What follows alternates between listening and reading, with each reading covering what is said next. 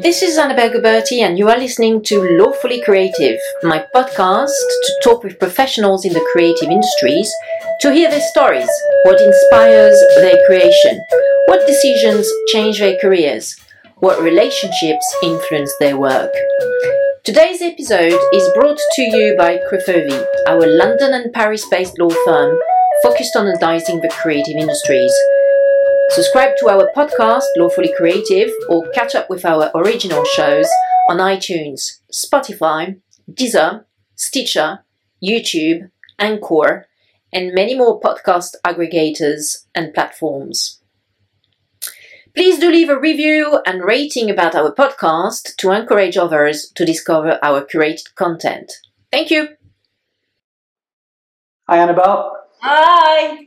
Hi. Can you see me? You have grown your hair, I was saying. No, this is short. I, have had it down to here, first part of lockdown. and I went from being, yeah. I went from being Paul Weller to uh, to Peter Stringfellow, so I had to cut it again. Yeah. Good for you. I, have got some uh, long hair myself, but uh, I've just stepped up of, um, of my shower, so it's okay. all wet. So that's why it's in a bun. So I discovered, you know, because I never Googled you, to be honest. Sorry, yeah. it's not a lack of curiosity, but I used to, you know, uh, catch up with you from time to time, face to face. So I never had a thinking of Googling you. But when you asked me, do you mind just sending me a list of questions that you would like to ask me? I Googled you. And so I came across this fantastic picture of you on a, um, on a scooter, of course, because I know yeah. you love scooters uh, wearing a very smart suit in the middle of I don't know, is it Wyoming or something? Uh, it's uh, Mon- Monument Valley. Monument. and it's, it says Malcolm Gaskin, advertising legend. Do, do you mind explaining what is the uh, history of this picture? Because it looks really great. and uh, what, the, what that was for was for Direction magazine, okay. which is like a sort of glossy color picture thing for uh, for uh, campaign sort of thing and uh, the, the, photographer, who quite well known, he was doing he was tasked to take different advertising legends and take pictures of them and explain who they are, like John Egerton, Kate Stanners, and Graham Fink. And he's a bit of a surrealist. He, uh, that was taken in Putney. I thought, okay, so this is a montage. My, my scooter, my clothes. He just dropped that in the background. Okay, yeah, because he because he knew then people would look at it. He was a fantastic guy, yeah. And yeah, and you look so serious on this picture. I mean, you yeah. you, you really do look like a wise guy, actually. Yeah, yeah. yeah. So anyway, it was it was a, it was a Oswald Boateng suit, so it was pretty good, yeah. yeah. Okay. And so therefore, you say it was actually then published in this um, in this. Yeah, mag- it, was, it was for a big exhibition and some of the magazines. Yeah. Okay. So I probably will actually take this picture uh, uh, later on to for the uh, for the little. Um, widget. Um, okay, cool. So I also, when I googled you, Malcolm, I also saw that um, there were a few articles about you in um, campaign live and uh, and yeah exactly campaignlive.com uh, so is, is my understanding correct that this is like a, a, a trade magazine for the advertising uh, campaign is like the financial times for advertising people yeah. It's all about the business all about the people. Uh, and like in america i have a thing called ad age and I, am trying to remember the french one. But uh, each country has its own sort of magazine about what's going on. Britain had two of them, two magazines, uh, Adweek and uh, Campaign, and Campaign's digital now. Uh, and because because and there were weeklies, you know, there's a lot, a lot of turnover, people getting fired, people getting hired, parties, new work. Uh, uh, it's a lot. So it's actually treated like a business magazine, but also like a showbiz magazine. So it's pretty a. Showbiz magazine. Wow. Okay. And it was it all and it was all sold in Soho, so it was next to all the ah. showbiz mags and the Vogue and all that kind of stuff. So, so thank that, you. That's how it was. Thank you for explaining uh, what campaign is. So yeah, I'm see- sorry. Unfortunately, it, went digital about.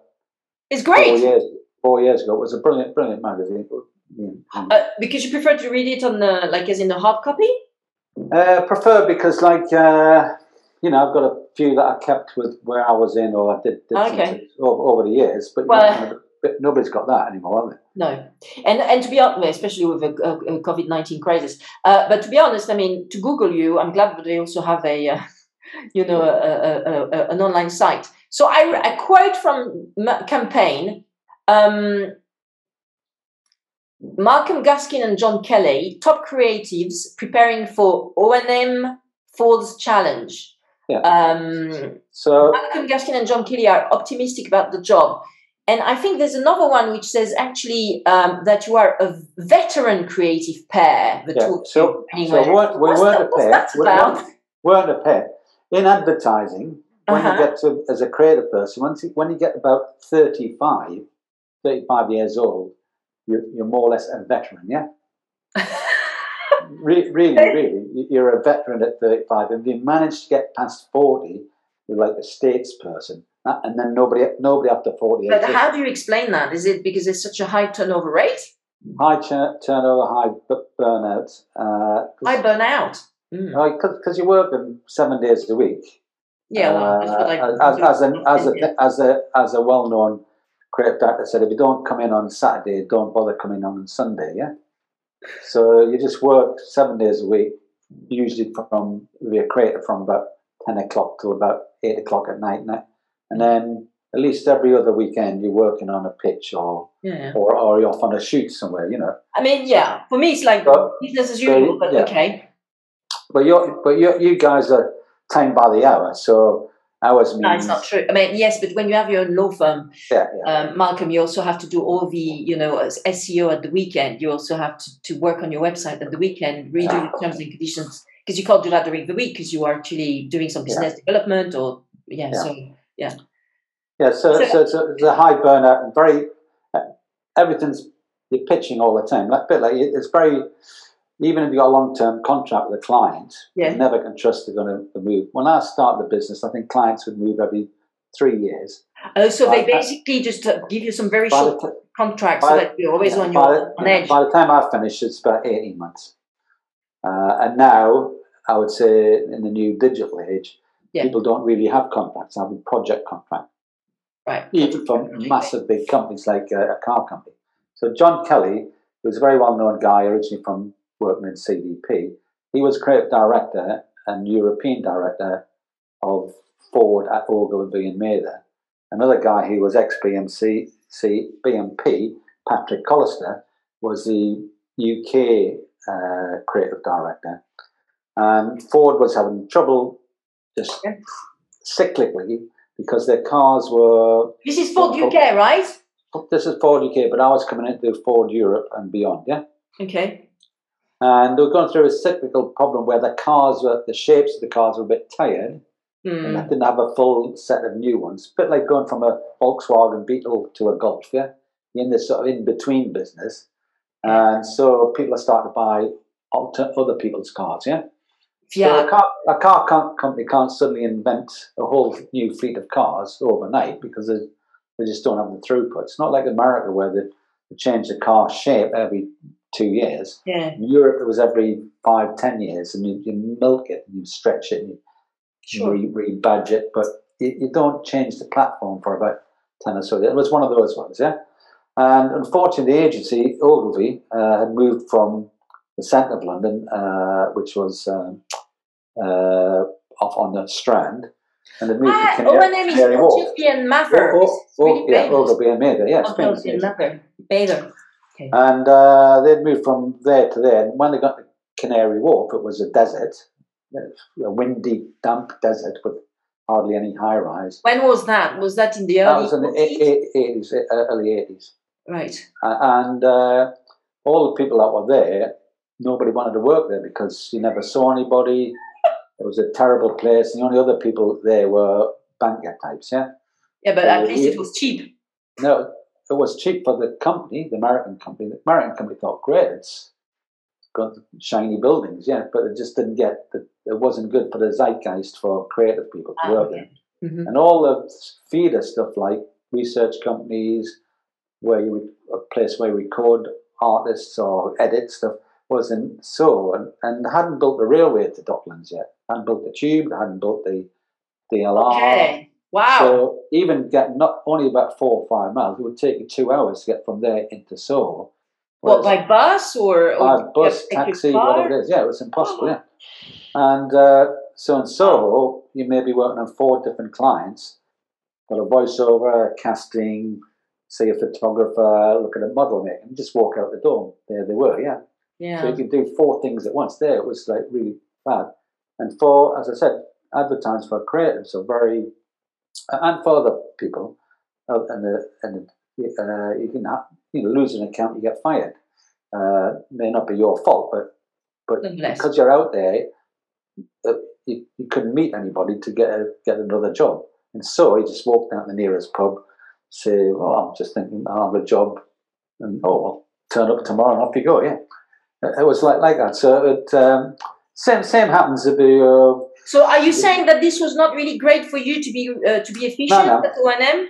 No, no. For, for me to go there it was um I'd, I'd I'd started a, a multinational agency and then a European one, and then I'd start my own company, which was um, mainly UK based business, and start again into bigger European businesses. Okay. And when that company was sold, my, my company was started with about about 14 other similar companies started at the same time, all people like me, my age, who were doing UK style advertising rather than copying Americans or pro- Yeah. you know, Gamble, Formula X stuff, doing all this stuff. We're all, there's a big, big red meat kind of people who, who were in reinventing everything. It was, it was like based in Saatchi, and after, you know, you know, Saatchi and Saatchi, after about 10 years, has started buying every agency in America and France and stuff. I mean, well, that di- it was so dynamic uh, that everybody thought, well, uh, we'll start our own. Everybody starts their own. But what happened? Uh, London got very, very expensive. Mhm. And us as a company, even for instance, we started buying allied companies, like which were through the line companies, events companies, joint ventures with media companies, all doing a new different way, as opposed to the slow way of doing things, which was all right with slow moving clients. When you got Okay. faster and faster moving clients, you had to build these alliances very quickly, buy them. And unfortunately, for London at the time, all the property, most of my friends' agencies, Yeah. Gold Greenlees Trott or or Widening, uh, uh, uh, uh, Rainey Kelly Campbell, they'd go sort of almost bust or buy, they just couldn't buy property or get property or get rid of the old, old property. It was like they were Are squeezed we talking by about the real estate here to to the offices? Yeah. You know, you know, so they were, you know, offices were, and certainly in Soho and that area, were the highest, higher than in, than in uh, the city. Uh, and all these new agencies were like people with their only, they're only funded by themselves. Yeah, of course. Yeah. You could never go to the city and say, oh, I've got an idea for an ad agency, give me a million pounds, and just laugh at you, tell you to go back to the, your, your clubs. Mm. Uh, so it's all feeling, and and it it just it just became very very difficult. Even even even people like uh, I had a friend had a, a set of ten or twelve recording studios for for voiceovers, etc. Like a really top top company called uh, the, the Tape Gallery, and to build one room to do voiceovers, etc. Mhm. It cost them a million million pounds. And he said as soon as they finished building it, it would be losing fifty thousand a year just because it would or more. Gosh, this has changed so much. So are you saying that because yeah, very much so? Yeah, now it's Yeah. like all the offices are empty in uh, in the Yeah. centers of uh, big cities and capitals. So are you saying that due to all these um, overheads and in particular this real estate, Yeah, ch- change it. Let's give the squeeze. So I knew by that time because I knew when I uh, started you advertising. prefer to move on to O and M? No, no, no, one of the guys I was one of the first guys I worked with, uh, uh, and funny enough, who I did the AIDS stuff with, David O'Connor Thompson. Yeah, He said to me uh, when I first started, I'd been absolutely obsessed with advertising from the age of twelve. That's what I wanted to do. And he Okay. said, "So what are you going to do?" On the first week, so what are you going to do after advertising? I said, "What do you mean? I've spent all my life trying to get in." Nah, nobody, nobody you, you never last till forty. You know, you, you, he said that to you. yeah, and he was right. he was right. was right. He was right. Yeah, he was this was back in '98 that you moved to O and Yeah. Yeah. So bas- basically, what happened? They they were board. they'd lost their luster in uh, when they moved to Canary Wharf. Nobody Yeah. wanted to work there. Couldn't get top creative directors Okay. who want to work there. and people who have all the hassle of doing that and big deal stuff, hmm and the difficulty of doing the physical difficulty of getting stuff done quickly was just uh, impossible to do. hmm So what? But God, by that time, I'd worked in places like TBWA, which is a European agency, and I'd worked on the accounts that were made, being made around Europe, and I knew how New York worked. I worked in New New York for a little bit on, like, launched Absolut Vodka there and things like that. So I knew how it all worked. veteran and a, and a, a top a top creative and So I was a veteran, even though I was about thirty-five or something. I had, so I was like, I was a veteran then, you know. yeah. Uh, so I knew I knew I could make it work, and I, I knew I had enough people I could call on to make good work and get it made. If I said it's going to get made, it'll get made. Yeah. okay. And my, and I, I worked there for about a year and a half. And funny enough, the guy that hired me, uh, John, uh, so John Kelly left and went off to start uh, uh, a, a different type of agency he wanted to do. That was based in Soho, not in. Sorry, so was that before of your experience or was that? So, so, so I, just, I just got the I just got to join him.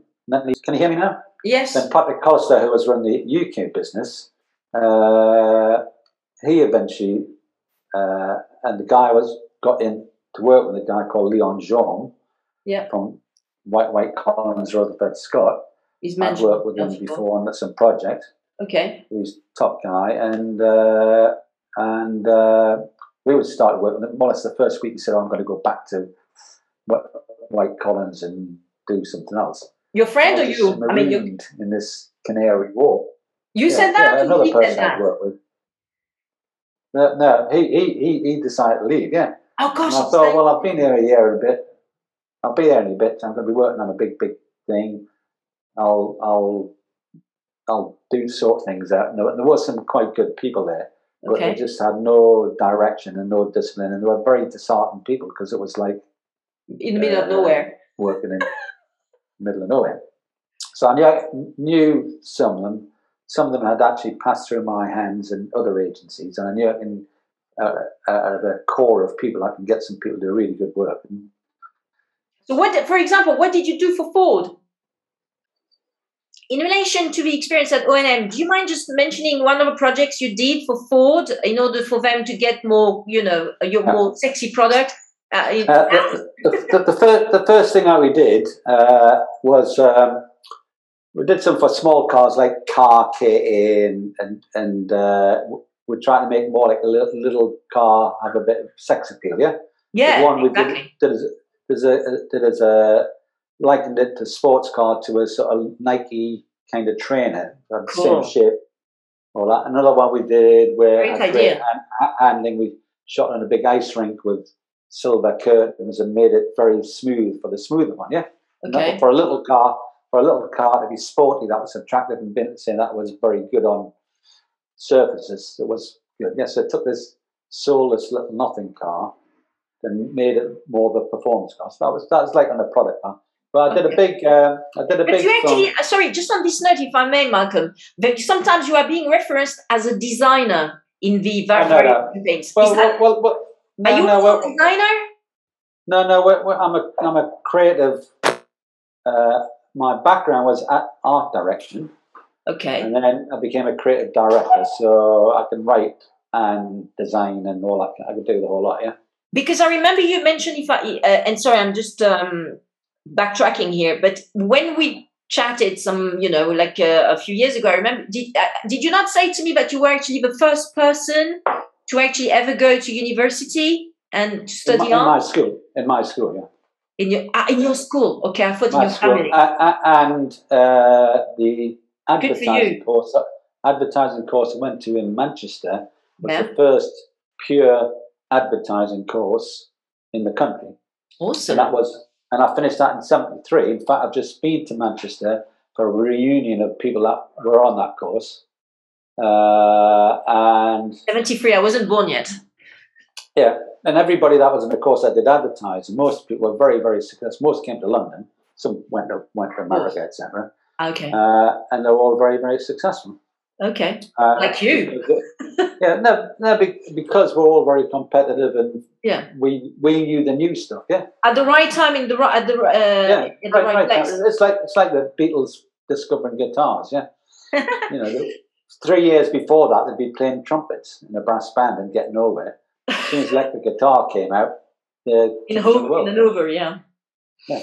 Okay, so um, okay, so you basically were successful. So, so, so, so, so one thing I try try to unify. We did a uh, thing about uh, new shape, new vision, mm-hmm. and we took uh, all the whole product line of cars. There's about twelve different product car, cars, from small to large. Paint them all silver, and it was supposed to be just a, a, a dealer promotion ad. Yeah, in mm-hmm. other words, this was a finance promotion saying, so you get a brief or tell tell people to buy a new Ford for 0% finance. And, and most people, once you got a brief letter, just hand it to a junior or a, a has been. Okay. Do me a little press ad like it, yeah? And I worked out that this was all happening all over Europe. So I took all that money, I could make a big, big, massive film, yeah, and make a big, big thing out of it, yeah? It's 0% finance. And what we did, we shot, got the whole range of cars, about 12 cars, made them all silver, uh, and shot this film about bringing these desirable cars to a whole range of people in the background uh, from all over Europe. Yeah, so we shot this film for a million and a half pounds. Yeah, so this is a deal, deal advert which you normally see in a, a, a little local cinema or a crappy thing or a crappy thing. That is a lot of money for one advertisement. Yeah, so and we set set out to shoot it in the uh, uh, Nevada desert in America uh, on in, in uh, Lake George or something Lake George somewhere, and was set off to do it. So we had all these twelve cars shipped, all these European cars shipped out to the states, and the idea was that uh, with CGI, there's this big bow the river. Cars are driving along the desert, which was going to be shot shot on Salt Lake uh, Flats and then they come to this bridge, and across the bridge, there's all these different people gathering. So we had all these, every multi-nation national person looking, uh, children, adults, good-looking women, guys, sort of walking us through the uh, uh, uh, flat, deserty whiteness. Yeah, so it was all shot in black and white. Yeah, black, white, and silver. And was it successful all, in uh, in? And, and yeah, yeah, they're all pro- approaching each other, but they'll come to this chasm, but then CGI would build this huge shiny silver bridge, which had the shape when you pulled back, there was a zero, like 0%. So the car you want for the kind of people you are, with 0% from uh, Ford, you, you, you'll be able to get what you want, yeah? It's all done in slow motion, beautifully shot like a Vogue ad, yeah? Which was totally unlike Ford. When we got there, uh, unfortunately, the um, Salt Lake Flats flooded.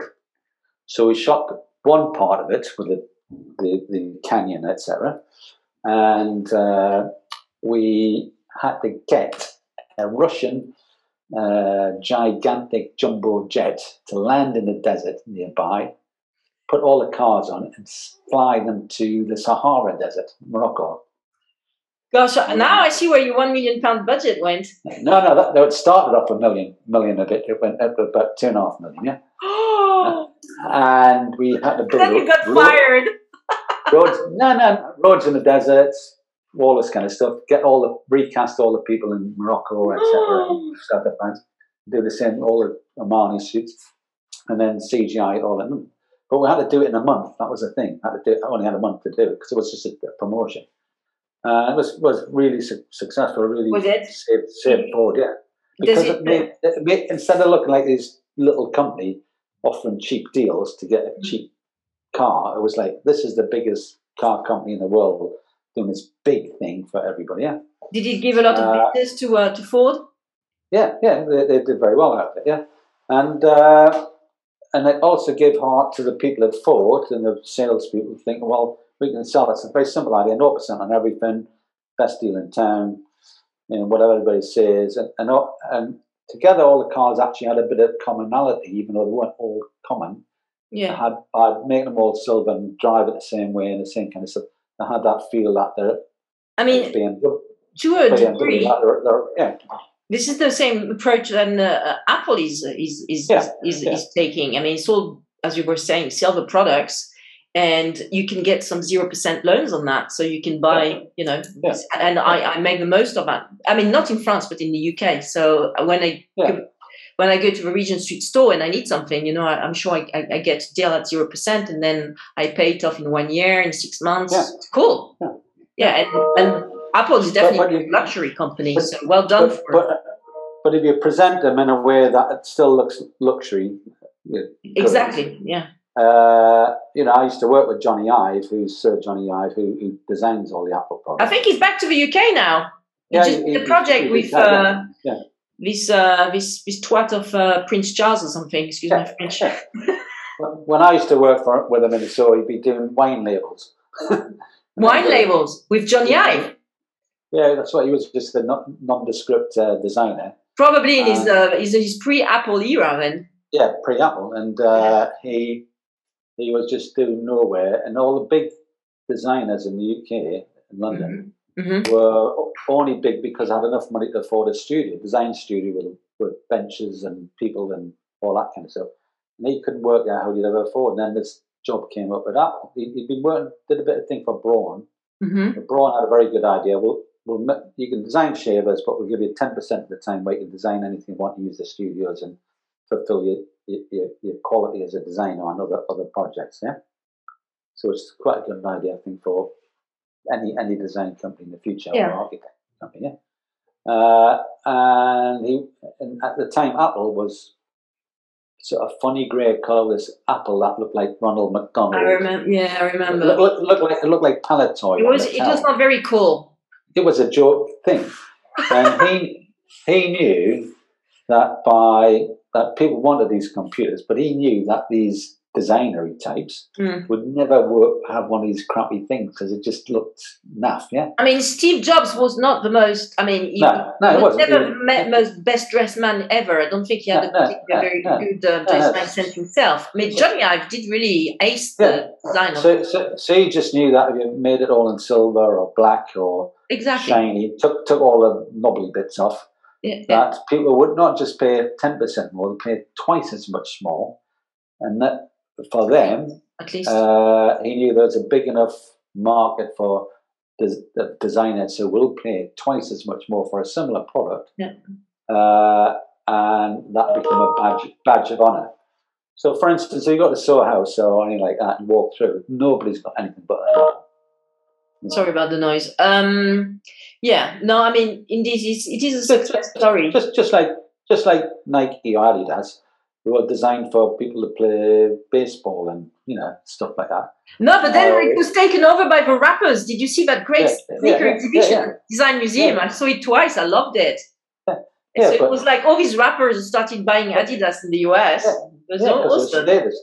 There's a status, yeah. No, but they're not doing high jumps or running marathons, are they? They're just you know, selling, selling drugs and making music, yeah. Well, it depends because then at the concerts they were saying, "So who is wearing your Adidas? Show me your Adidas!" And they were just like it was crazy. It was as you were saying, like a status thing. Everybody was wearing Adidas. I love that exhibition on sneakers at the Design Museum. Yeah. Awesome. Well, it's just like it's just like Red Star in uh, Paris. You know, the the football club. Yeah.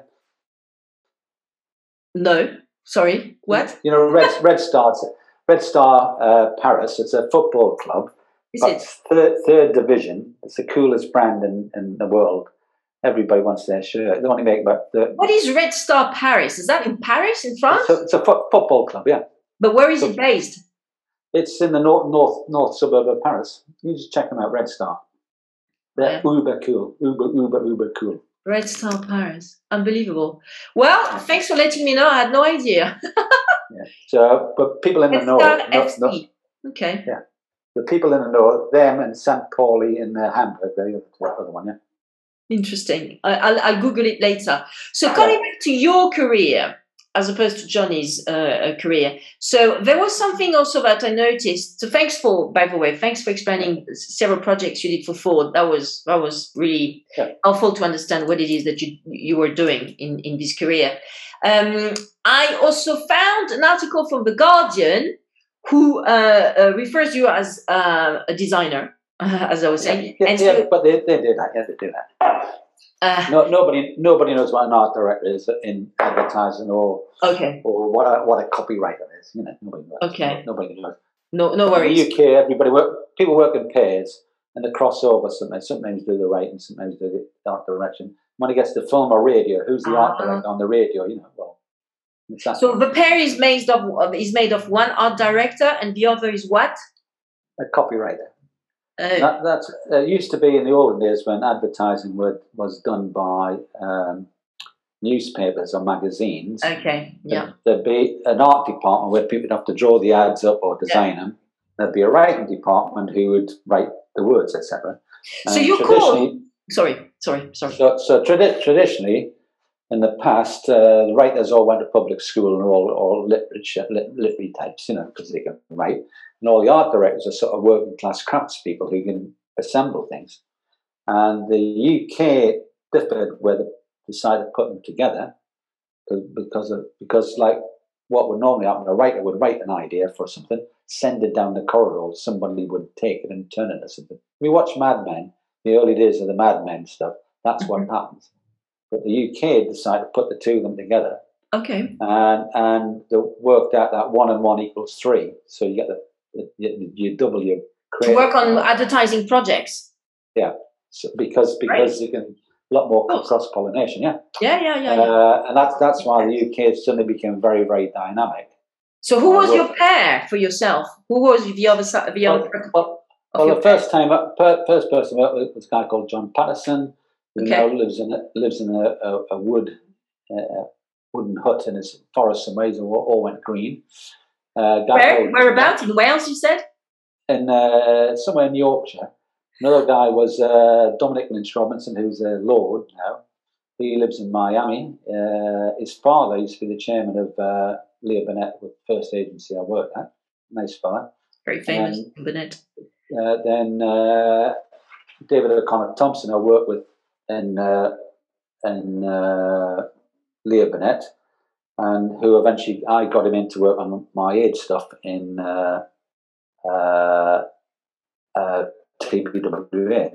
David, had, he left. This, he was the guy that said you'll, never last more than forty years. Uh, he, he was the guy that said you'll never last more than forty years. But he was, he was a very good writer. He lives in a hostel now, a homeless hostel now in East London.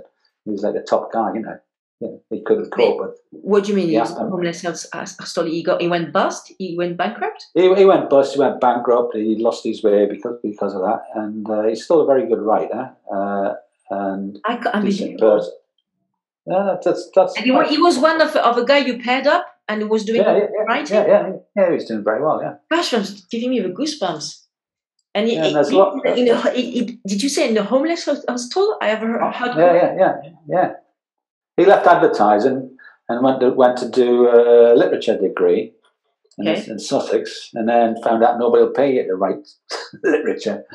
And uh, you know, he was like a top top person, and he Yeah, he, right. he, he, does. There might be a little bit of mental illness, illness here, don't you think? No, no, no. No? It just, No? just, just. You know, as a public public school boy without any money, and he was Wow. led to led to believe the the world is your world will always be wonderful, and then you know then it became very competitive, and, a lot of people can't compete. Working class people like me know what it's like to be at the bottom, so we can cope with if you end up on the bottom.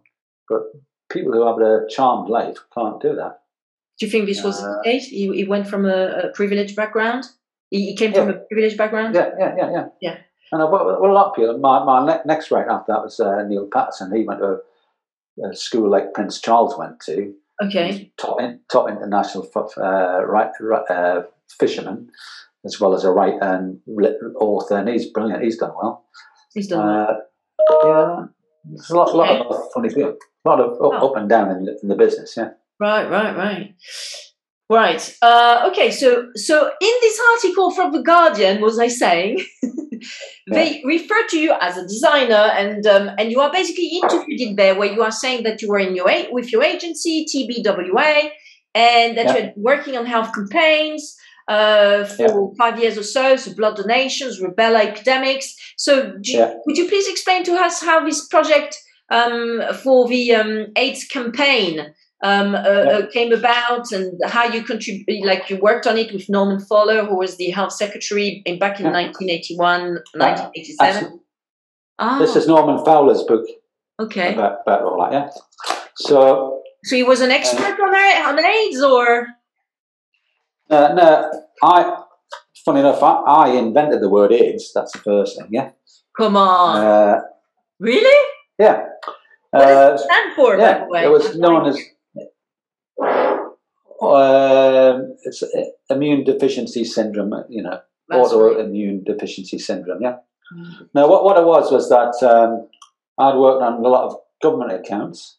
Okay. Uh, my little small agency, but we were very, very creative. We were one of the best agencies in town for creative work. TBWA. Uh, yeah. So small agency, and there was, and they have a lot of work with government, a lot of work in other com- com- Wonderful. companies like Saatchi used to do all the uh, army recruitment, and Ogilvy would do uh, road safety and stuff out. And we got a lot of healthcare. We were, were, were responsible with the people that worked there. Mm-hmm.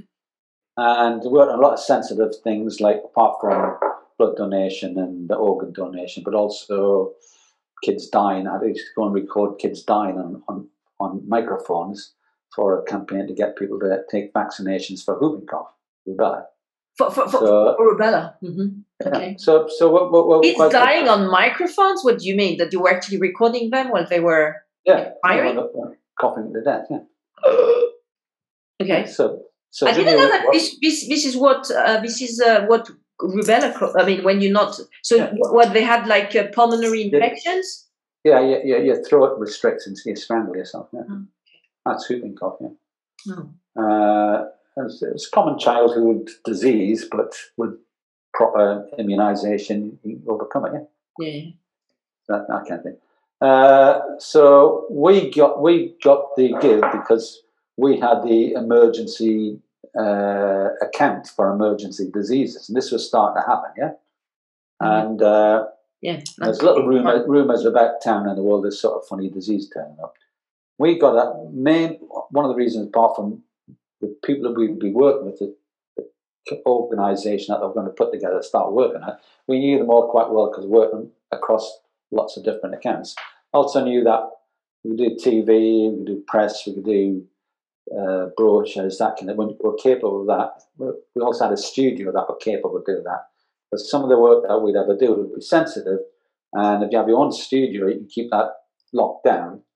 Whereas mm-hmm. if you're a company like Saatchi or Lowe Howard Spink, they're using lots of outside people, and, and whatever you're doing, uh, that was sensitive information that would leak straight away. Yeah. Okay. Uh, so they knew we, we, we could do the work and we're, we're, we're uh, solid enough to keep it all quiet. Yeah. And uh, so, and, and also because we're so based, I, I knew quite a lot of people, a lot, of my, a lot of friends of mine died from AIDS, you know, before it was all okay. happening. Uh, so we knew what it was all about, yeah, and we knew the kind of people they're talking about, you know, how was transmitted drug addicts. They, most of them were were they gays or were they well, gays? Gays, gays or drug addicts or whatever it is, but also knew the consequences and how all that okay. happens, yeah. Yeah. So we got we got the good thing, and there was lots of. The first thing was what I decided because it was at the time where nobody knew what's happening. Norman Fowler was seconded to with the chief medical officer and some others. A woman, woman called Baroness Trumpington, who who was uh, in the House of Lords, and she was there, the the parliamentary link kind of person. Then they got together people like all the nursing unions, the uh, medical people, the uh, army, navy, prison officers, all these people together as a think tank to start working out what to do. Wow. And at the time, Margaret Thatcher was in charge.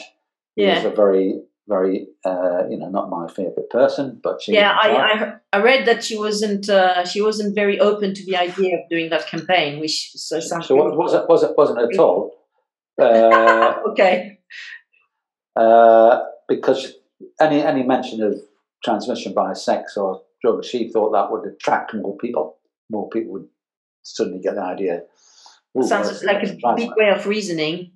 I mean, no, but that's, that's just like you know, it's just like from a from a sort of backward part of the country, yeah. Uh, so Norman Fowler and Baroness Trumpington and all that, they went on, off to America to see what was going on. Some people went off to Africa to find out what's going on. Well, I, uh, I think what was going on is that in America, the um, in the US in particular, the the, the disease um, struck much earlier. I mean, earlier than the yeah, early eighties. I think the seventies it was around. It, it, it struck a lot all the time, but they had evidence of it striking. Yeah, other people were dying of a cancer or pneumonia or mm-hmm. whatever it was. It was just more evident there. Yeah, uh, just like just like uh, COVID, certain countries recognize it and report it and calculate and collate it. So they so it may not be they were the first. It was probably in Africa uh, it started, but nobody. The people are just dying. People die all every day in Africa. You know who knows? Yeah. Of uh, of strange. So, so what you, I, th- I, thought actually that, that AIDS actually had started in America. You you are saying that perhaps in Africa they had AIDS already. Yeah. Yeah, well, yeah, yeah, yes, that, that was the, the eventual uh, thing. That was, uh, was oh, okay. African disease, mainly, mainly, from transmission of stuff, you know, uh, um, and then spread through prostitution and uh, bad, bad um, habits, you know, with uh, blood, etc. Uh, but at the time, there's lots of different countries start start to report these things. Oh, people have got these kind of symptoms. Oh, we we've got them in Gambia. Oh, oh, we've got them in you know Switzerland. You know. Okay. And they all had all had localized names. Like in France, it was SIDA, S I D A. Some place in America, world, right. yeah. So okay, can you got me? She, yeah. She Back. got it because because her background was a, a scientific background. She was a chemist. She went, did chemistry. The Baroness. Yeah. Uh, okay. no, the uh, Margaret Thatcher. Oh, Thatcher, really? I yeah. So she she she uh, she went and did chemistry or something. So she had a scientific background. So okay. she was not not persuaded by anything that was about morals or or human emotion. It was like no scientific, scientific thing. Okay. So so she went very much understood logic, you know. Yeah. So, so, so the f- first thing was like naming of it, etc. And I knew that um, that to that it would be better to uh, identify the disease, give it a name, give it a, a logo, which I did, like the AIDS one, uh, and then you would be fighting the disease, not the people who have it or the people who transmit it. Yeah. So to detach it from people and people's habits and say that it's the disease that's the enemy, not the people, yeah? Because that person eventually could be you or your kids or something, eh? So that was the thing that she got. She understood that. What she got from even based on scientific evidence, as you were oh, saying. Yeah, yeah. So yeah. it's not the people. It's this is the disease. Okay. This is like polio. It's not people. Polio. Did you actually speak to her? Uh, yeah, in some of the big meetings. Yeah. I was I was not allowed to speak that much, but I would I'd be saying, "What do you think?" Well, that, that's I think that's what that's what I would do. Yeah. Uh, was she very directive during those meetings, or was she? Uh, she, she yeah, she, she, had a job to be done, and the job that we did had good people with her. Okay. Uh, things like uh, when she was worried about is it necessary to do campaigns about this? And yeah. the chief medical chief medical officer would say, "Well, there's, we've got no antidotes, and we don't know how it's working. It could be worse." And this was before they even found out that it could be transmitted through birth. You know, we carried on to, to birth. Yeah. Yeah. So don't know about that. So that was the medical stuff. Then things like, um, well, it must be gay as telling to pack it in. Baroness Trumpington would explain how this prostitute, male prostitute in San Francisco that she met in the hospital there, who uh, was such a bad prostitute. He's innocent uh, being ripped up. And he had a colostomy bag and he was selling the hole in his stomach for sex and thought, oh, well, we can't tell people like that not to do it. I didn't have to tell said, that. This woman, this baroness said that during the meeting with uh, Thatcher? Margaret Thatcher. And then, well, you know. I would have been fatter. I would have just basically fallen out of my chair if someone had told me that. Yeah. Oh my God. Then, some, then, someone said about, uh, well, just tell them to pack it in. We'll close all the gay camp clubs. And then some of the army people said, well, we, we do have it in the army and the navy. And the navy said, oh yeah, especially especially the submarines. and it was like that. And then, and, then, then it was some people from business. Well, how do we insure people? And our insurance thing will all go wrong. We don't know how to get an insurance for. Or, or, so, right. so, but so, yeah, are you saying that at the time they like the community of scientists that still not understood that they, you had to have protected sex through condoms. Well, well, the only way protect yourself to, against AIDS. Well, well, actually, there's two lots. There's two, the two big borders was a uh, uh, unprotected sex, and you know who's who's having it. And that's a, a lot of prostitution, a lot of uh, illicit sex, yeah. And uh, and you got to remember, a lot of parts of the world there's no was no birth control and a lot of parts of the world has institutional prostitution, like the Far East and Africa, etc. Yeah? And uh, things like prostitution in, Africa, you can work down a, as a line down a motorway or a route. Seriously? India or, or Africa, all the lorry drivers, that's where all the it would spread. Things mm-hmm. like that. And in the UK, uh, you can work out also in the UK, in certain parts of the world, like America, a lot of it was being transmitted by blood to blood from injecting uh, drug users. Yeah. So uh, we had a, for, for drug, so, drug, drug addicts, you mean? Yeah. Well, drug addicts just you sharing needles. Yeah. Uh, or, or selling their bodies for, for drugs. Right? Yeah. Right, right, right, right, right. All, all, all tricky stuff. And then eventually fortunately there was a scandal in france where basically some of the yeah. some some some some blood taken out for transfusion you know for yeah. uh, had had been infected by by by aids and then it was yeah. spread out to some people who were sick because they needed blood so that was a big scandal back in the well, well well well that scandal also was the same thing in the uk and what had happened okay we worked on blood donation and they were always right. chipping away at the blood donation uh, budget. So they were not testing for the AIDS at the time. Yeah, yeah.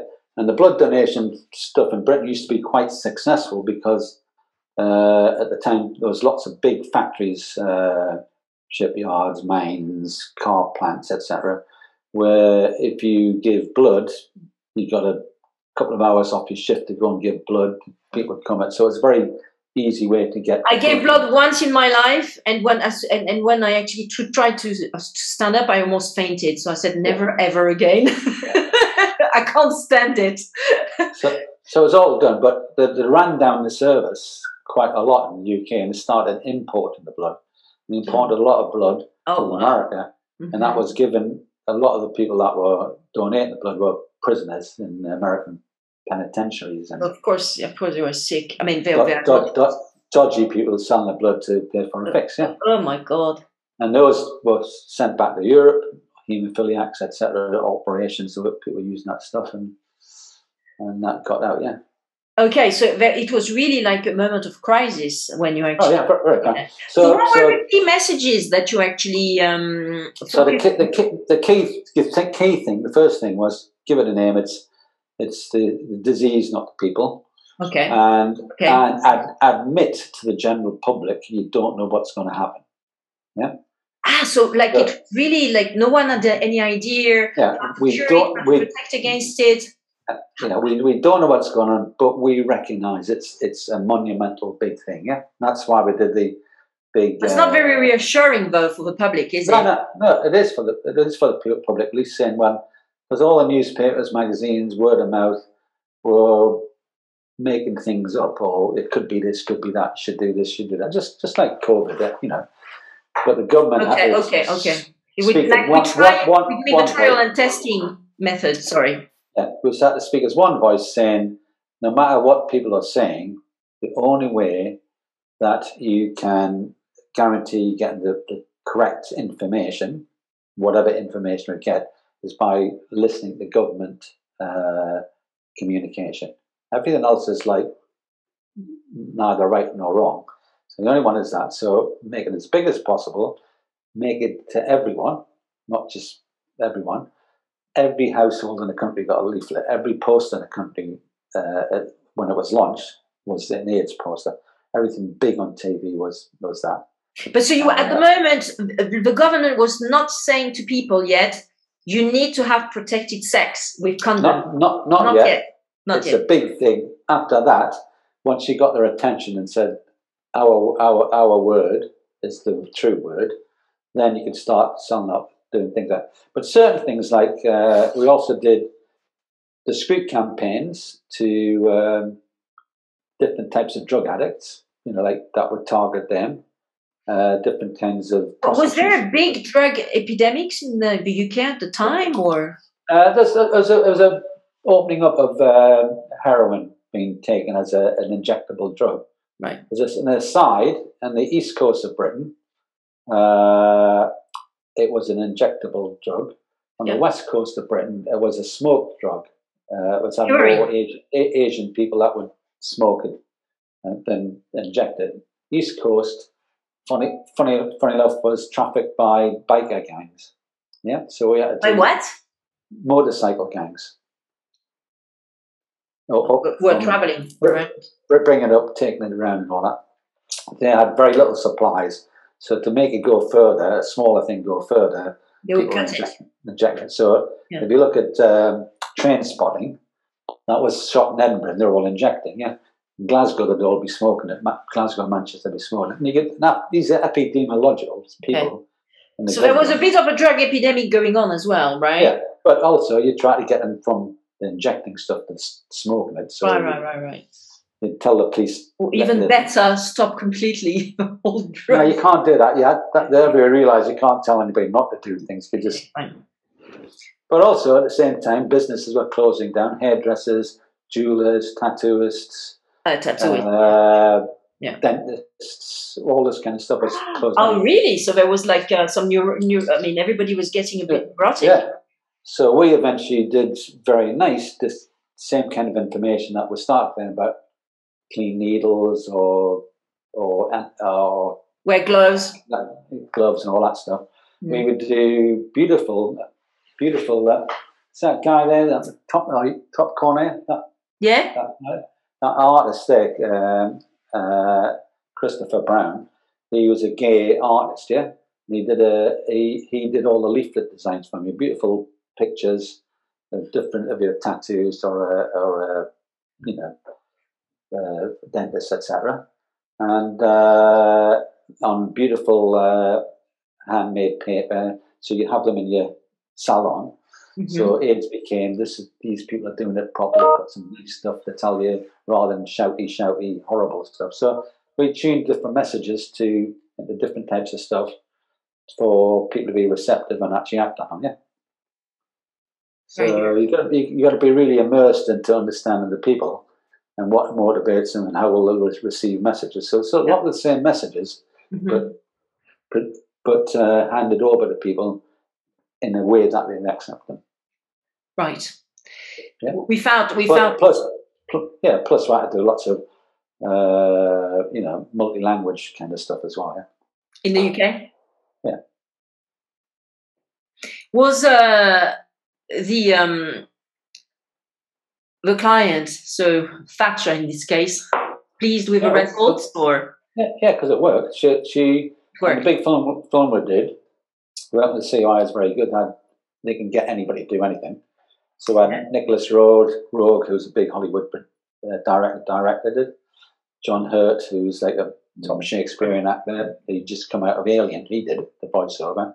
So if you say, who do you want to film it? Well, I want Nick Roeg because he's wanted to have this sort of crazy sort of apocalypse now, moonscape kind of thing. Nick Roeg, he's the guy. Uh, John Hurt, he's the, the voice of God, you know. You know Yeah. Well, somebody doing the sound, you know, of the best in the world, yeah. That was the ad you did. That's one of the ads I did. Yeah, that was the, the main ad for that. There was some other ads I did before that, and then some ads after that. But you still use good people. But but that stuff happened as an attention seeker. This is this exists. Tick. This one's about the disease, not the people. Tick. Mm. This affects different people in different ways. Tick, tick, tick, tick. Well, you know, it's. That, then after that, all the big money would say, well, who needs the money behind it? Well, the uh, uh, drug addicts need more work, and it's best to do that uh, below the line through uh, through um, you know person person peer group stuff and all that. Right. Things like, uh, as I said, tattoos, and you, you, need some softer stuff, you know, and then off, off to go. Yeah. Wonderful, and um, um Sorry. So um, and, and, and, it, and, it, worked. It worked. You know. Yeah. No. No. That's that's that's fantastic. It worked. Yeah. Um, just to finish, actually, on these pu- uh, uh, public campaigns uh, set up by the government to make people aware. Um, uh, I never had a TV set. Okay, in my life, I was brought up without a TV set, and I used to go and see my uh, my pen friend in Hampstead, Cherry Freeman, um, who I bumped into back in uh, I think in 2009, 2008 in, in Bond Street, and she she she uh, she was thoroughly pissed off at me daring to speak to her. Anyway, uh, so I used to like from the age of 12 years old onwards, I used to take you know the ferry, like the, the, the there was a, yeah. there was a bus and then the ferry, and then I, I used to go and see uh, and come and uh, and meet Cherry here in uh, I mean, there in, in Hampstead, and then she would come to my uh, my, my parents' house in um, in the suburbs of Paris. So it was fun. Um, but then, so this was like more or less the first time first time that I have I, I, w- I was in contact with UK TV uh, uh, from the age of twelve years old onwards. When when I went to see Cherry uh, and uh, her two sisters in Hampstead, and what I noticed from the outset watching UK uh, TV is that the um, the ads coming from the government were usually extremely punchy, um, be it about uh, road safety, about lit, lit, lit, lit, litter, coughs and sneezes, spread disease, all that stuff. Yeah, right, and also you know being very careful with with drugs and and yeah, yeah. and so why my question was well frankly in the in France whenever I was going to my grandparents house in the summers um, in uh, French TV was extremely subdued. You know, they, they never had this sort of punchy, uh, slap in your face type of approach to, to basically really mark you so that you re- would remember the message. So where where do you why do you think the, the Brits were doing this with this uh, with these public um, awareness campaigns? Um, well, well, well, they've been doing it for hundreds of years. Hundreds of years. You know, if you look look at sort of pamphlets from 200, 300 years ago, you know, about joining the army or or plague or something. They've, always been done. And that, that, that question, what I, what I figured was that mm-hmm. my experience working in Europe, Europe was a very much a, a graphic kind of place, yeah? And they're very good for, When you say Europe, you mean continental Europe as opposed to yeah. the UK, right? And they're very, they're very, very good at um, packaging things. So if you look at anything like the beer campaigns, like uh, like uh, Bières de la Meuse by Mucha, you know, like in Austria, you know, turn of the century. Lovely picture, gives you the whole story, but it's just a picture, yeah. Yeah. Or even like, like, a or even like a Dubonnet poster, yeah, side of a wall in Provence, yeah. So yeah. picture's nice. It gets the idea. So they have some good art directors. That, no, yeah, but also it was more like window dressing. We present our product like Correct. this. If you're that kind of person. Yeah. Okay, also, also had a fantastic uh, history from even from 1720, like the beginning of uh, um, uh, Daniel Defoe, who wrote Robinson Crusoe, mm-hmm. today of like social, realistic writing about life in general, yeah. Mm-hmm. But also from from that period onwards, they had a very strong. This is what I've, I've been deducing. Uh, uh, body of work for cartoons, you know, proper cartoons, not just people drawn with funny noses, but with captions. Okay. Like Hogarth and Gillray and people like that. They would mix pictures with, with slogans or messages, captions, messages. Yeah. I remember Hogarth did one on the on gene. You know the, yeah, gene, the, gene, like how gene can affect families and people and pregnant women big big exhibition in London about that at the moment. The Tate, and, and, and, what was being what was being what was being doing in Europe as well. So the, the yes, UK okay, I agree with you, but somehow it's always more striking when you when you no, see the UK no, because, it's just like wow in your face, you know. They just like yeah. go for it. Yeah, so but, take a picture. They'll take a picture. Yeah, a caption or a caption of it. So it was a double whammy. You put two things together. Mhm. Uh, and So you're saying it's a more realistic approach to life compared to the to, the, to Europe, where it's a bit more Well, rosy what- and well, well, European was seduction rather than rather than attack. Yeah, okay, yeah. proposition. Yeah, America it's all all proposition and no seduction. Yeah, and In America? it's- In America, it's like overloading. I mean, I, I Yeah. listen to quite- a lot of YouTube You- YouTube Yeah. videos, you know, to learn stuff about different subjects. Every time it's a, an American speaker, you have at the minimum five or six ads in a YouTube video of 15 minutes. It is unbearable. They just don't know when to stop the Americans. They, they, they lecture. They can't. They can't.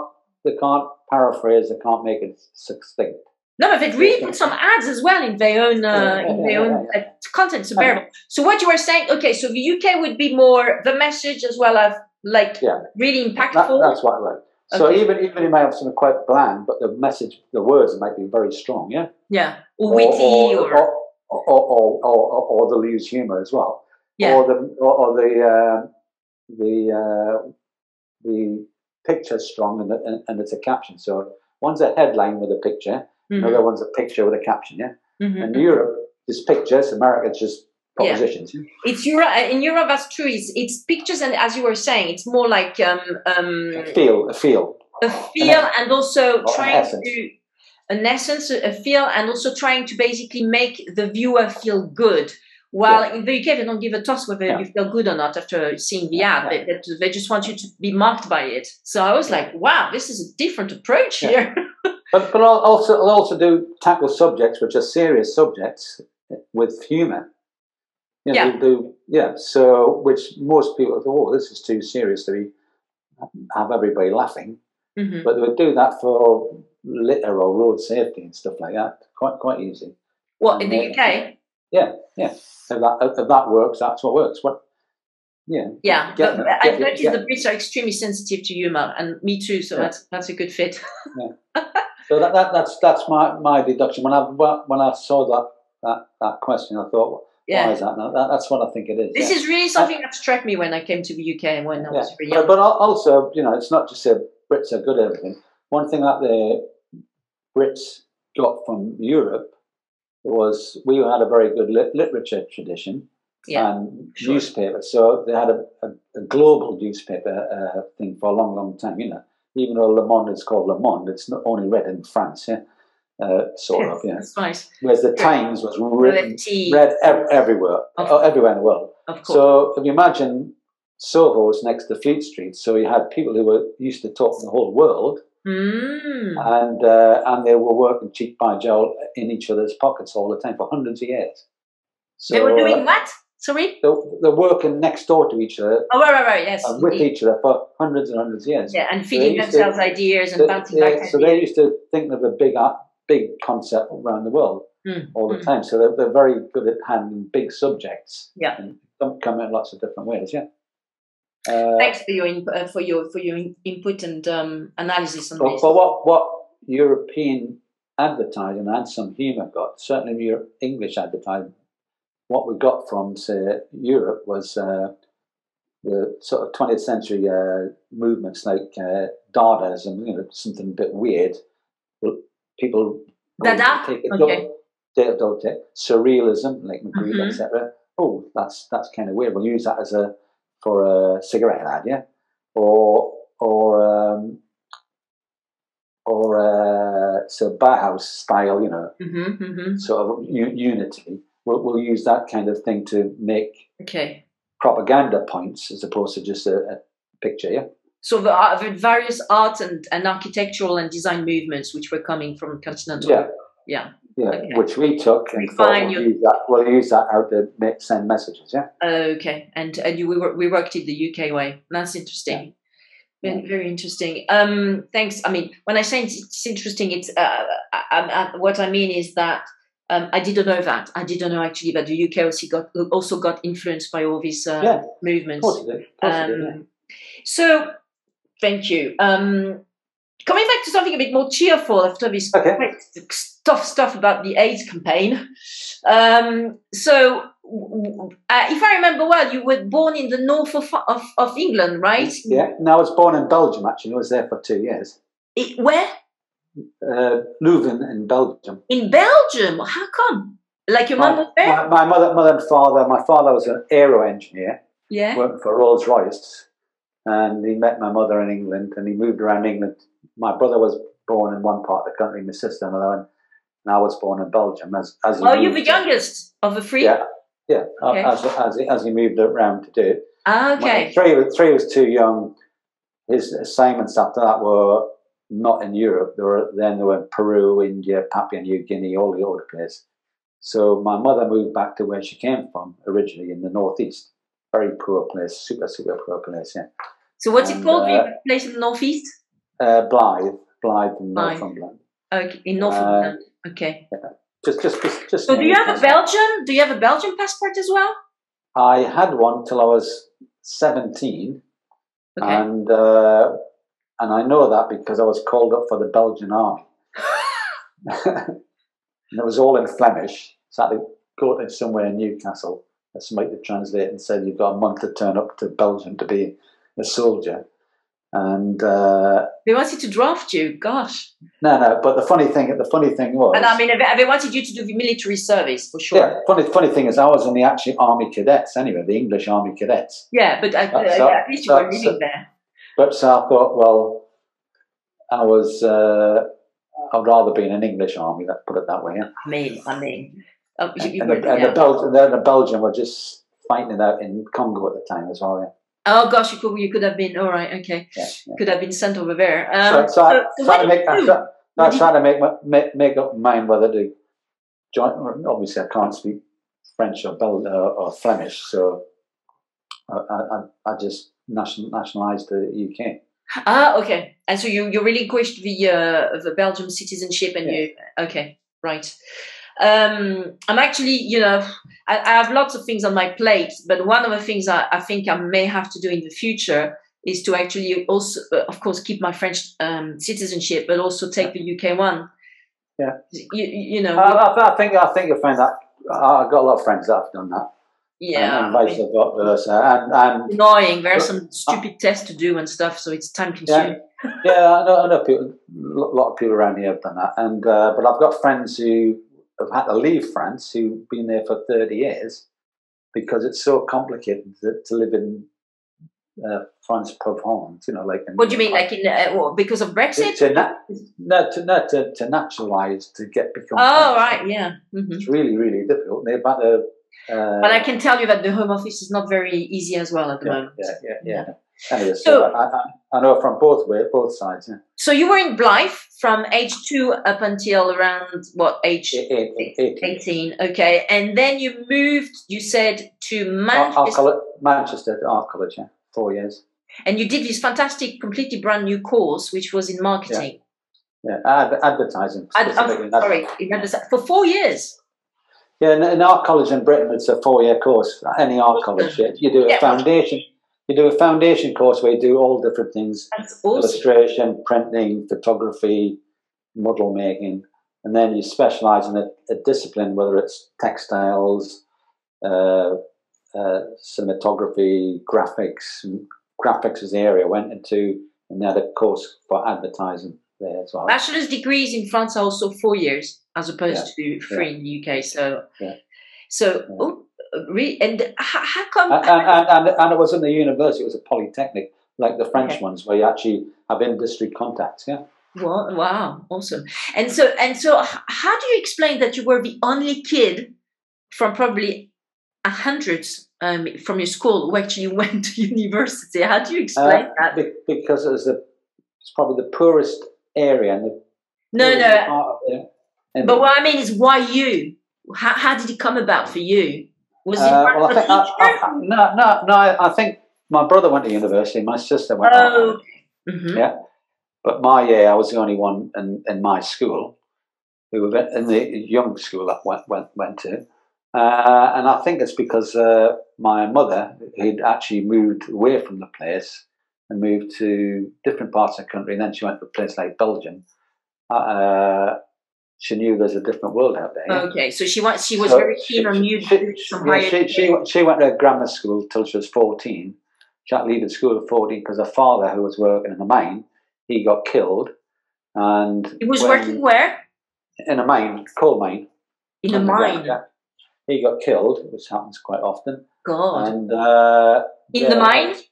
yeah, their house of yeah, the house that they lived in was a mining house, and uh, the family had two weeks to leave the house. But not only you leave the house, you leave behind you free coal, which would heat the house and were you able to cook on. Yeah, so they had to leave the house, spend temporary accommodation in other people's houses, and then the, the Two kids, weeks.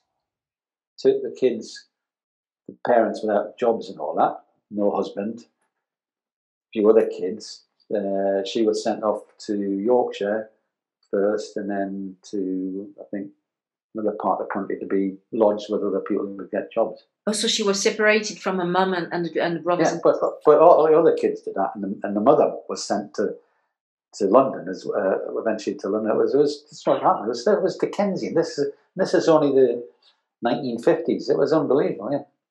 That was a pretty forceful hand. And who made all these decisions on behalf of your of your mum and the and the family? Was that the social No. services? Was that No, no, the social service didn't, didn't really exist like that. okay? It was just like a matter of survival, and it Yeah, had to yeah. be done that way, so Yeah, everybody could have uh, have something to to to eat. Wow. Yeah. Okay, Oh, yeah. so but she was keen on, on the three of you getting a higher She- education. yeah, because she, she wanted she wanted when she was a kid wanted to be a higher educated person, Yeah. Uh, and she didn't have that chance. So she was Yeah. my, my father. My father after that, and I, I saw my father not that many times, yeah, because he'd be away for three years at a time, all the time. And as I say, uh, I never had a Christmas with him, never had a birthday, never went on holiday, ever. Had one holiday in my, my life when I was a kid Mhm. and uh, that's how it was. But I wasn't the only kid like that in the area. There's Yeah, yeah, loads of people like that. Yeah. Yeah. My father also had another fam- couple of families elsewhere, I remember you mentioned that. Gosh, and, and it was that was that's how it was. Yeah. was that tough for you when you learned that, Uh, or you had already I, figured I, it out? I, I did. I didn't know the circumstances, but Okay. I didn't look at my family. My, my sister was very bitter about all that. My brother and myself wasn't. Uh, my sister always felt abandoned. Mm. We just knew he was working in in uh, in the Amazon or he's in Papua New Guinea and all that, you know. So he, came back when he was older to die, but uh, that's how I it was. remember you said that, yeah. And so your sister and yourself, you actually moved to London, but I remember your brother stayed behind, yeah, right? Yeah, yeah, my sister only came for one year to do a te- teaching degree, Okay. and then, and then from our art college thing, then she went to Sheffield. She met a, met a guy and then moved to Sheffield and became uh, art college teachers there. Oh, oh, so she's she, she's there now. Okay. So you are the only one who actually um, came to the capital. I mean, to uh, to London and Yeah, yeah, yeah. and and to yeah. uh, But you know, yeah, but it was always a very well connected London and Newcastle. Okay. The coal industry was there was a reciprocal thing, so Okay. it was quite connected. Yeah. Good. Um, and so you said that from the age of twelve years old onwards, you wanted to work in the advertising business. Why Yeah. that? How how did you get how did you get that calling? Do you remember? Uh, I, lived the, the town I lived in was filthy dirty. It was uh, it was just terrace houses. Blythe. Uh, it was mining, yeah, mining, shipbuilding, ironworks, gas works. It was filthy dirty. Lots of stuff going on, yeah. And some of the small towns and villages around were either one or the other. So one would be a mining town, another one would be a shipyard town, or one would be a fishing town. Yeah, Blythe had a bit of everything. So when you get into about younger age, when you go to the big school, uh, they'd say to you, well, what, if you were in a mining town, that's it, you're going to be in a mine, yeah.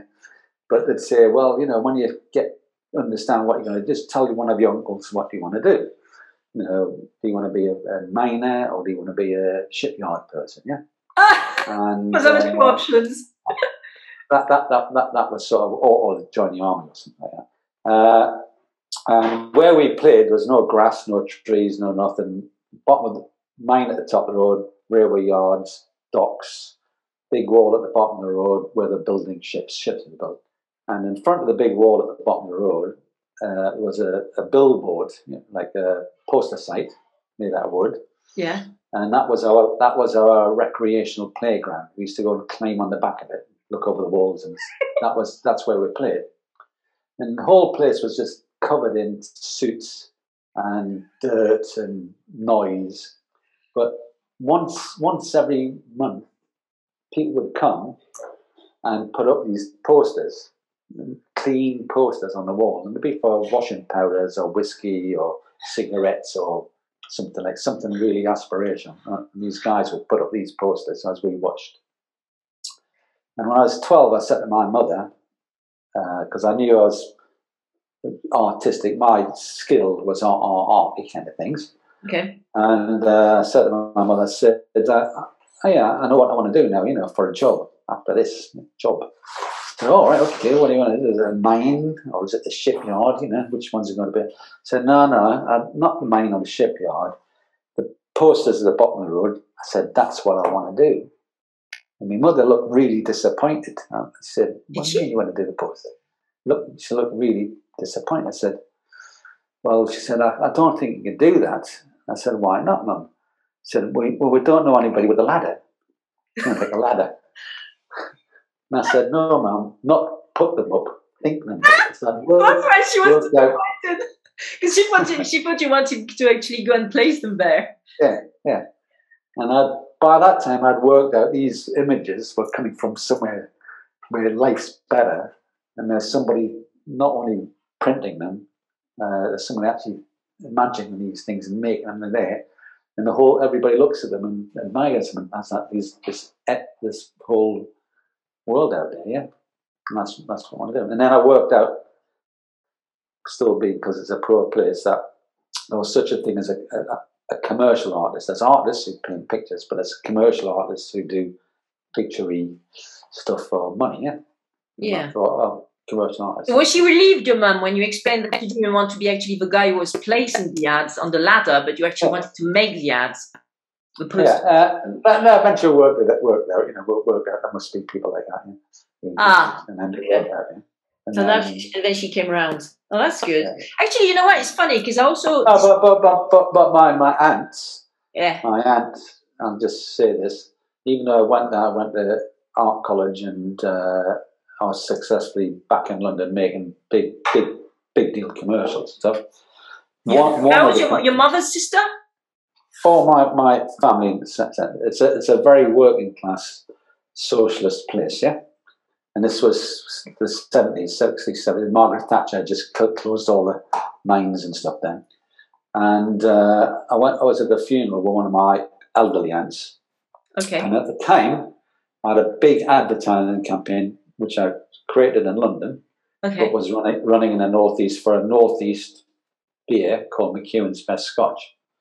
It was all about returning Geordies, people like me, travelling from all around the world, go back for this particular beer. And it was a very famous campaign, and everybody liked it. The football crowds would shout, sing it, all that kind of stuff. Ah, um, must have been proud. Auntie was all, my auntie was very indifferent to me, I would say.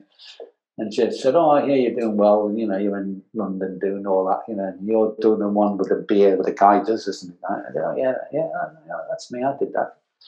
She said, "Advertising." I said, "Yes." I said, "That." And she said, "I always knew you'd turn out rotten." You turn out mm-hmm. what? Rotten, bad. oh, because you were making it? money. I was making advertising. Yeah, and advertising was like the devil. Was it? Yeah that was, was seen as really bad thing. It's interesting that you actually saw it as the way out, but not yeah. not not for ninety nine percent of the rest of your. Yeah. yeah. On this note, actually, um, I also decided to become a. Uh, I mean, I've I've made the choice of my career, and I was twelve as well. Uh, yeah. I don't know why, but I decided that at that age I wanted to become a lawyer. Yeah. So. Um, uh, although there were no lawyers in my family, um, but yeah. Um, yeah, that's when I decided. So, last question, but not last. Well, cut, question. The last thing that we watched really well to explain how the law works in France. I mean, this is this is litigation law.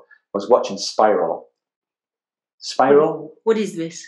Spiral. It's a, it's, it was a, it was a big series about legal people in uh, in uh, legal in the police in uh, Paris. Is that a French series? Yeah, yeah. I still don't have a TV set, so. Okay, okay. Okay, I'll Google it. I'll Google it. Thank Spiral. you. Spiral. Although I, yeah, I've been in this business for 20 years, but thanks. I'll Google it nonetheless. Yeah. Um, so as I was saying, last but not least, um, with all your expertise and um, and you having worked for such a long time in this advertising industry, how, how uh, what direction do you think the business is taking at the moment, um, especially with the digital world slowly replacing most other types of media, in particular TV, radio? Um, well, I, I, think what's happening, what's happening in, is advertising's disappeared now. It's just not, not doesn't doesn't count. Okay. Uh, John Hegarty just did an article some, somewhere recently said it's lost its swagger because it's swagger. not important. It's not important anymore. It's just stuff. Yeah. Okay. And I think all this digital world is about. Well, I'm sorry, but I don't think the, the, the, the, this message has actually. I don't think the penny has dropped in the US. I mean, I never ever watch the t- TV in the US because if you are watching a film, you are going to be bombarded yeah. with. Oh, no, no, no, no, But what, what I meant, good, adver- good, good advertising is dead. Ah, good at the time. Okay, like relevant Stuff. and smart and witty. Yes. Okay, yeah. very that, nice. That's all. The stuff is still going to happen. Okay. Um, and it'll drunk, happen. Uh, as in drunk. yeah, it'll, it'll, it'll uh, happen in the digital world. Okay. And it'll it'll find out where you are and inhabit your space and just try to be, you know, advocate for their product or service, and just find find out where you are because you you you got a you got a map of where you what you're watching and what you're doing and all that. And it'll just or what you like as well, I suppose. Yeah, yeah, yeah. So all that kind of stuff. And some of the stuff you like, some you don't, and it's and the, the stuff that's sort of half interesting, that's amusing, like that, or people who are just doing like TikTok ads, where they just do something silly, and uh, and then it's sponsored by a sponsor. It's like sponsorship as opposed to propaganda, proper propaganda. It's no propaganda okay. anymore. Uh, okay. So there's no place for great advertising. There's some place for creative people to make new creative products and goods and services. That's what I tell everybody: is think of something that you like, do it, uh, and you'll have the skills to make it happen. Yeah, because now now very ordinary people can make something that's that that can happen and uh, and will be able to be made or done or served or used. Yeah, unless you need a lot of money, but there's ways to, to, to do that as well. Okay in a way which is quite cheap and still quite efficient. And, and yeah, you can do that, or, or you can build it up, you know. Uh, but I always say to people, when you do start a new goods or service or a product, ask yourself, do you want to do this for the rest of your life? If you're based on, I want to do things with sheep's milk, mm-hmm. that's my whole life will be. We'll keep it small because we make it big. People come and take that from you.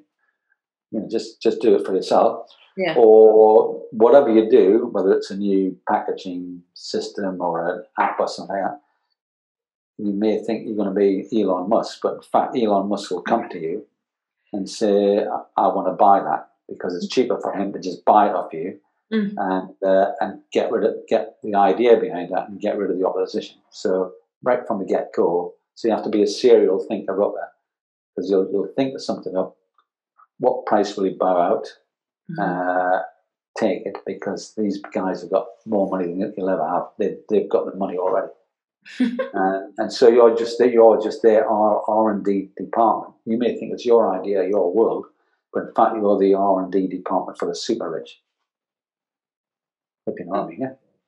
If they like it, they'll take it. Okay, so uh, so, but, summarize. But, but with but, but with that kind of designy advertising stuff, if you know that, you can actually use that to your advantage. Make make something famous quickly, mm. and people get people's attention. They'll come and buy it, and you can make some money out of it. And, and move on to the next thing, right? Yeah. Okay, so that's uh that's much more short short termism than before. Then I suppose. Well, Oh, I know. Do, do well. It's just like us in advertising. Work on a campaign for two years, and then you go on to the next one. You know, yeah. it's just yeah we, we had that great ability to work on insurance and beauty and then cars and beers. Yeah, the agile. Travel. Yeah. We're, we're very, this is what I like. This is what I like about having your law firm, you, you know, and managing a business like this, is that you yeah. can get clients on different yeah. type of yeah. uh, industries and topics all the time. And that, well, I mean, when there's not a recession, obviously, like in, at the moment, but then it's great because then exactly then you move on to the next client or the next project. That's I like this sort of. Um, and you learn you learn the peculiarities of that thing, and that's something that works and somewhere else. But then you never get bored because you, are always learning new stuff. So that's that's what I like.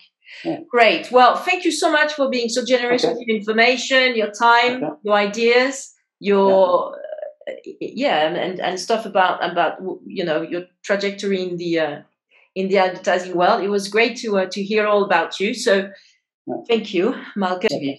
Cool. Thanks. Okay. Yes. Thanks, Annabelle. Hope to see you on this side of the. Absolutely. Back in terra firma whenever I can because I'm dying to come back to London. Yeah. Bye, Malcolm. Bye-bye. Bye again. Bye. Bye. Thank you. Bye bye. Thank you. Bye. Thank you for listening to our podcast Lawfully Creative, produced by Crefovi Studios.